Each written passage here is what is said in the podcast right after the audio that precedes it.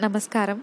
Seeds to flower சீரீஸில் இன்றைக்கி என்னோட ஃபோர்த் ஸ்டோரி முன்னொரு காலத்தில் பொதிகை மலையை மாறன் அப்படின்ற ஒரு அரசன் ஆட்சி செஞ்சுட்டு வந்தார். அவருக்கு மக்கள் தாங்கிட்ட வந்து என்ன கேட்டாலும் அதை கொடுக்குற வழக்கம் இருந்தது. அதனால் மக்கள் எல்லாம் அவரை வள்ளல் அப்படின்னு கூப்பிட ஆரம்பித்தாங்க அவரோட புகழ் எல்லா பக்கமும் பரவ ஆரம்பிச்சிச்சு. இதை பார்த்த பக்கத்து நாட்டு அரசர் ஒரு சின்ன பகுதியை ஆள்ற மாறனுக்கு இவ்வளோ புகழ் இருக்கா? அப்போ நானும் தானம் பண்ணி நானும் அவ்வளோ புகழ் சேர்த்துக்கிறேன் அப்படின்னு நினச்சி அவரோட பிறந்த நாளைக்கு மக்களுக்கெல்லாம் தானம் பண்ணுறதுக்காக அறிவிச்சாரு. அவரோட பிறந்த நாளும் வந்துச்சு. மக்கள் எல்லாம் மன்னர் பரிசு பொருள் தருவாரு அப்படின்னு அரண்மனைக்கு முன்னாடி கூடி நின்னாங்க. அப்போ ஒரு மேடை மேலே ஏறி நின்று வர்றவங்களுக்கெல்லாம் பரிசு பொருளை கொடுத்துட்டு இருந்தாரு அந்த பக்கத்து நாட்டு மன்னர். அப்போ கிழக்கு வீதி வழியா ஒரு மூதாட்டி வந்து மன்னர் முன்னாடி கை நீட்டினாங்க. அவரும் பரிசு பொருளை கொடுத்து அமிச்சாரு.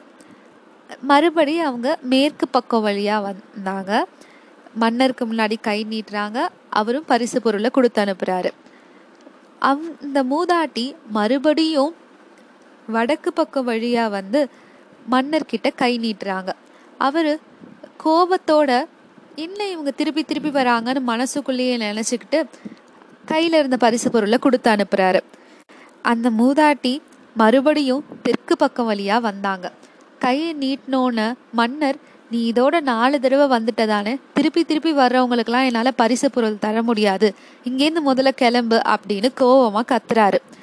உடனே அந்த மூதாட்டி அமைதியாக அங்கேயே நின்றுட்டு இருக்காங்க மக் மன்னர் உடனே நான் இவ்வளோ சொல்கிறேன் நீ போகவே மாட்டேன்ற அப்படின்னு கத்துனோன்னு அந்த மூதாட்டி சிரிச்சுக்கிட்டே பக்கத்து நாட்டில் பொதிகை மலையில் இருக்கிற மாறன்ற அரசர் நான் போய் தானம் கேட்டபோது என்னை இப்படி வந்து கத்தவே இல்லை. நான் அவர்கிட்ட பதினாறு தடவை தானம் வாங்கினேன்.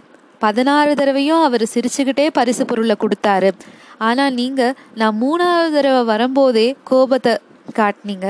நாலாவது தடவை வந்தோன்னே இல்லைன்னே சொல்லிட்டீங்க அப்படின்னு சொல்லி சொல்கிறாங்க இதோட கதை முடியுது. இந்த கதை நமக்கு என்ன சொல்லுதுன்னா நம்ம தானம் பண்ணும்போது தானம் பண்ணுறதுக்காக மட்டுமே பண்ணணும் புகழுக்காக பண்ணக்கூடாது. தானம் பண்ணுறதுக்கு நல்ல மனசு இருந்தால் போதும் அப்படின்னு சொல்லுது. Thank you bye by